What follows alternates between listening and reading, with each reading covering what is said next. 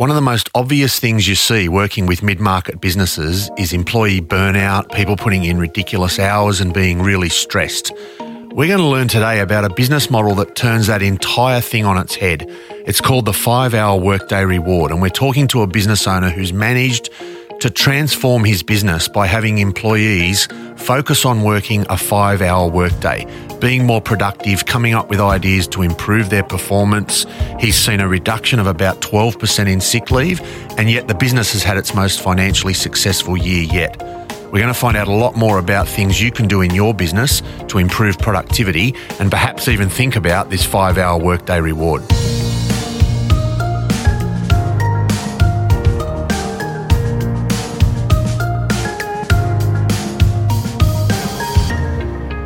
I'm Craig West, and in this episode of Mid Market Matters, I'm joined by Jonathan Elliott. Jonathan's the managing director of Collins SBA, and you may well have heard about them. There's been a lot of media coverage about this really interesting financial services business down in Hobart that's got a really interesting model around how they work and how they utilise their employees using a five hour workday.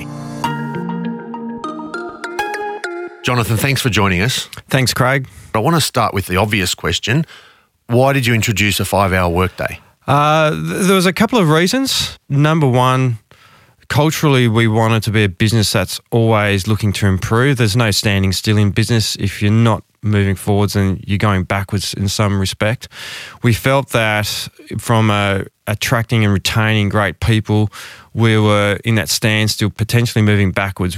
The labour market was tightening. This was about three years ago, and it certainly hasn't loosened up since. And, you know, we're trying to make sure we had a point of difference. You know, we, we do pay very well, we have great working conditions, and a lot of good businesses can equal us on that. And we thought, well, what's our differentiating point? So that was, I guess, a, a a mind bubble that we had at the time. How can we differentiate ourselves? The other side to this was more personal when uh, my wife was ill. She she was diagnosed with cancer, and I had a period of a few months uh, part time. Um, I had a young daughter at the time, and she was only six months old at the time. So and I was fairly new to the managing director role. Uh, I'd been in the business since I was one of the founders, but taking on the, the leadership of the business was reasonably new for me. And so I was I had a lot going on, so I, I still perform my role in the business whilst my personal issues were happening. And I found that even with the reduced time, I was still getting stuff done. And I noticed that when I turned up to work, I just didn't put up with long extended meetings without agendas and uh, I just was a lot more productive in how I got things done because I had a big motivation to get out of there so I could spend time with my family. And when I went back to work full time that's when it really dawned on me. It was a sense of frustration that here I am back all these extra hours in the office and I'm still really outputting the, the same as what I was part time why is that because um, we just build fat into our day by saying, hey, we're going to sit in this chair eight hours a day. And so we fill that time, whether it's productive or not. And when you actually force yourself to be productive and not work based on how long you're going to sit in the chair, but what your output is, it changes things. And that led to just researching other ways of doing things. And there's other companies in other countries around the world that have tried different ways of working other than just a, the straight eight hour day. And we, we took some of those ideas. Uh, we didn't come across a professional services firm that applied a, a five hour day, but we translated some ideas, made it our own, and we gave it a go. How does it actually work? So you've got literally a five hour workday, but how does that work in practice for, for you, for your employees? Yeah, so, so how it works in practice we simply we've got some fairly straightforward rules. People can turn up between eight and nine a.m. and if they start at eight, they can finish at one p.m. If they start at nine, they can finish at two. We insist everyone is on board between nine and one p.m. That's our core hours, and that's really important to us because collaboration is absolutely key. The the whole purpose of a shorter workday, a compressed workday, is to get better at what you're doing, become more productive because our client service cannot diminish. It has to be the same or better and continually improving. And our financial uh, position cannot get worse, of course. So we weren't prepared to sacrifice anything in actually giving ourselves this reward of a shorter day. So it's not a shorter day, it's a compressed day. And the only way you can get more out of less time is to do things differently, be more productive. And that's where collaboration is key. Good ideas and how to be productive comes from team members working with one another and actually being engaged in what they do. And that's really the benefit of giving people a five hour day is if you can make this work for you, you will directly benefit and it can impact on you each and every day, but it's up to you if you don't want to change, then nothing will change. But what we've found is that people will actually collaborate, they talk, they they create projects themselves to improve the business.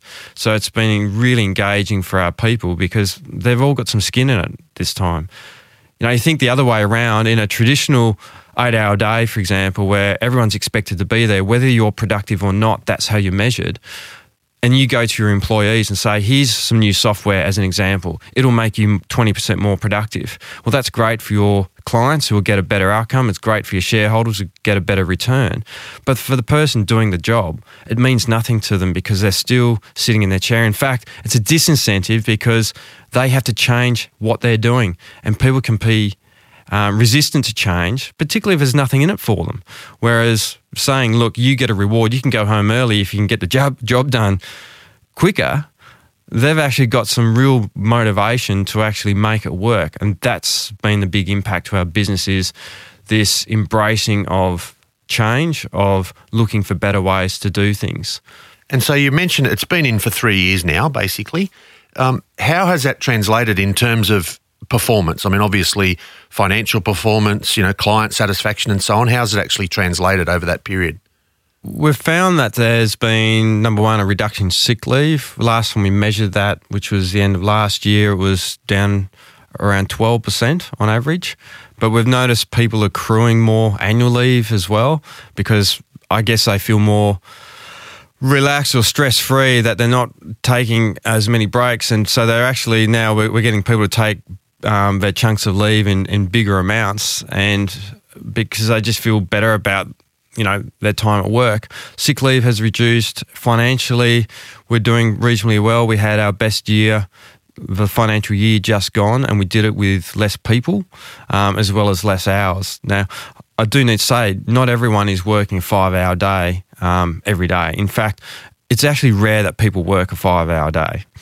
Um, and we actually made this clear from the outset when we started this trial was the only way we're all going to get to a five hour day every day is when we're really, really productive. We're nowhere near yep. that yet. Yep. And and so some people are much better at it than others. I think people who are more adaptive to the way they do things do benefit from it more. But those of us who've got probably longer work experience and you've, you've got more habits to change, it can be harder to change to more productive uh, work methods and personal ways of approaching things.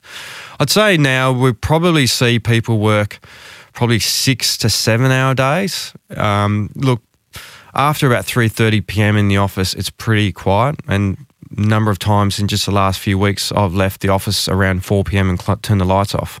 So, wow. um, and we've done that with actually record financial performance. That's extraordinary.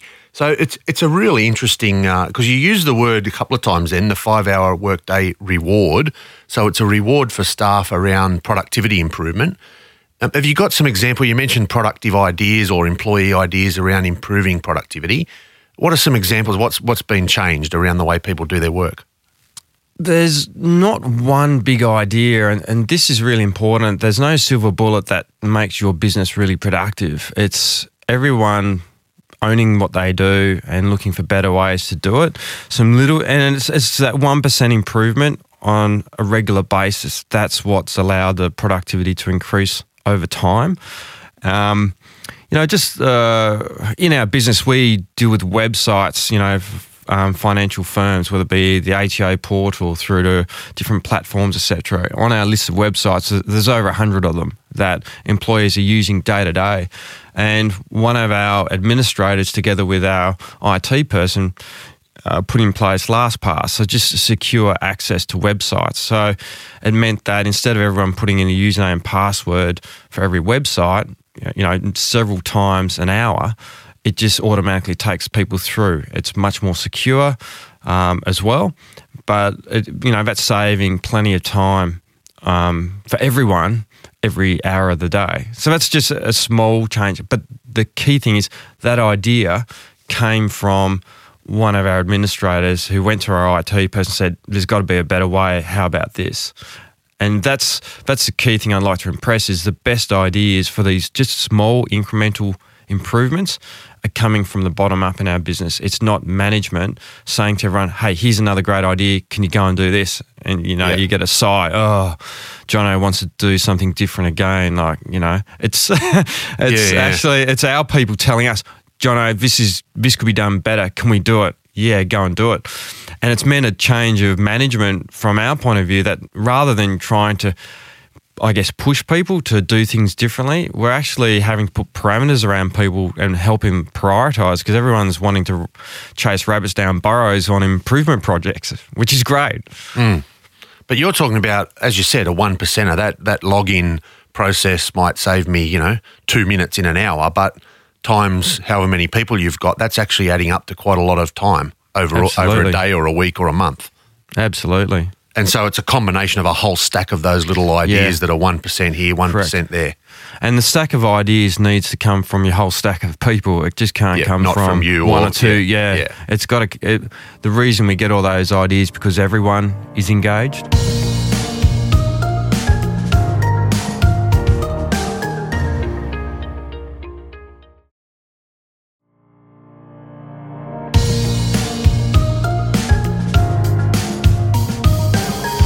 You mentioned before you, you left the other day at 4.30 or something and turned the lights out.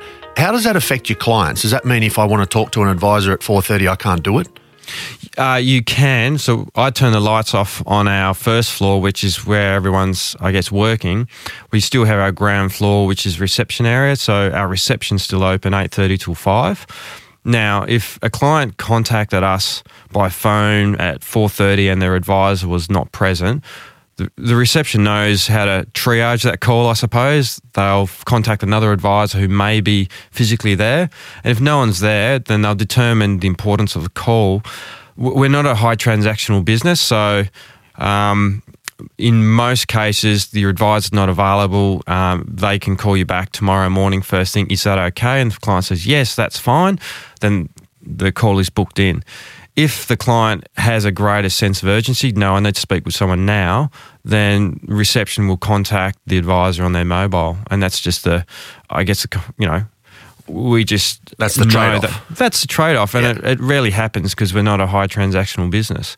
And that, that's another point. Like this probably wouldn't work for businesses that have to be there for certain hours because of other external factors. Yep. Yep. But obviously, if you're giving people the right advice and preparing them, they're not going to have all these urgent problems pop up because they've been well prepared anyway. Correct. Yeah, okay. I mean, for us, when we started the trial, our biggest litmus test was knowing whether it was working or not, was whether our clients knew we were doing it. So we didn't publicise what we we're doing. We didn't tell anyone about it. It people found out probably six to eight months after we commenced the trial because of some publicity, but our clients didn't know we we're doing it and that's because reception was there. And clients don't call expecting to get their advisor um, straight away because we're all in appointments as well mm. with hmm. other clients. So, so long as the expectations are set and um, they're met appropriately, then everyone is pretty happy. And obviously, you've got the 12% reduction in sick leave you mentioned before. That's substantial. I mean, that's a lot of money and lost productivity to any business, particularly if you've got a number of people. What else are you seeing from an employee perspective around how this is working out? Uh, we, we have a lot of young parents in our business. We've got a, I guess, a fairly average young age of our business, and um, you know, we do hear anecdotally, I guess, the gratitude of people being able to go and uh, pick up their kids or drop them off to school um, and be more involved in their children's affairs. So, you know, I guess the traditional approach is one spouse will have most of the involvement with the kids, particularly young kids, and the other one is the primary income earner is working. People are getting a better work life balance of being able to have more involvement at a family level, and that's really important to people. So there's that's that's a big motivator, and, and I'm definitely one of those. But I, I won't I can't speak for everyone, but I know from our team that that's really highly regarded, having that flexibility. And whilst people don't get a short day every day because client service comes first, we've all got deadlines to meet, you know, there's humps of work throughout the year like any business. And what we're seeing is people, uh, have matured. They are self policing themselves. Uh, we, have never had to say to people, hey, stop the chit chat. We're here to do a short day. Get on with it. We don't do that. People actually respect one another. If I'm tying you up, Craig, on a Monday morning to talk about the sport that happened on the weekend, tends to happen a lot, and it happened a lot in our business before this. Well, I'm interfering in your ability to get out early. So I'm not going to do that. I respect that you want to get it early, so I'm not going to waste your time. So that's happening. But there's actually more chatter in the office than we've ever had, probably because people are talking about now on the job um, projects, tasks, something things. relevant to their day to day work. Yeah, yeah, people are a bit more engaged in um, what what they're doing, and, and everyone's contributing to the business on top of their normal job. So they're all working on projects as well, and a lot of those are self initiated. Uh, so collaboration has increased. The wasted time, just chit chatting, um, has definitely decreased. But we haven't lost engagement. I think some people are fearful that they'd lose the social side to it and just the mm. camaraderie within the office. I don't believe that's happening. In fact, I think it's probably got better because people are respectful of one another and they're talking about the things that really matter. And look, if people want to, you know, catch up socially, then they can knock off early and go and do that. Yeah go up the road and have a beer or a coffee or whatever. Yeah. And it's actually allowed us to factor in more training time as well so that you know we can factor in team training for different ideas and projects uh, which before was really hard to factor in that sort of training or even social events because you know where do you find time for it when everyone's just busy eight to eight thirty till five. So now you know once a, we used to do it monthly. Now we do it quarterly, where we take the team out for an afternoon and do a social event. Um, we, we have more team training. You know, one of my accountants said to me recently that he had planned to go home early that particular day, but a client called with an urgent matter. And so he was able to give it full attention, and he, he took the two hours or so he needed to actually resolve that urgent matter with the client and he's you know managed to get out definitely before five o'clock that day. But his point was, in a normal day, your day is just busy all the time, just busy, not necessarily productive. And when an urgent matter crops up, you something else has to give. Another client matter has to give, and you know you have to prioritize that way. In that case, he was able to give it full attention without disrupting any other client service because he'd already factored in to go early that day. So he only disrupted his own personal time but still got out the door by five o'clock. It's not as if you're in the office till midnight. Correct. Yeah, fantastic Correct. difference to a lot of professional services firms that you see in the marketplace. Tell me about the downside. What what have you found in introducing this that maybe didn't work as well, or that's that's been a negative, or hasn't there been any? Uh, no, there has been some negatives. Uh, for one thing, it's reset the bar. The people now take a five-hour day or a shorter day as a given at times, rather than you know that that's the reward. So everyone's contract is still the um, eight hours a day, but behaviourally and I think anecdotally and even the surveys we've done, people sort of have, have an expectation that if they're not getting a regular short day, then they're probably being um, hard done by, uh, and leaving at 5 p.m might be considered overtime.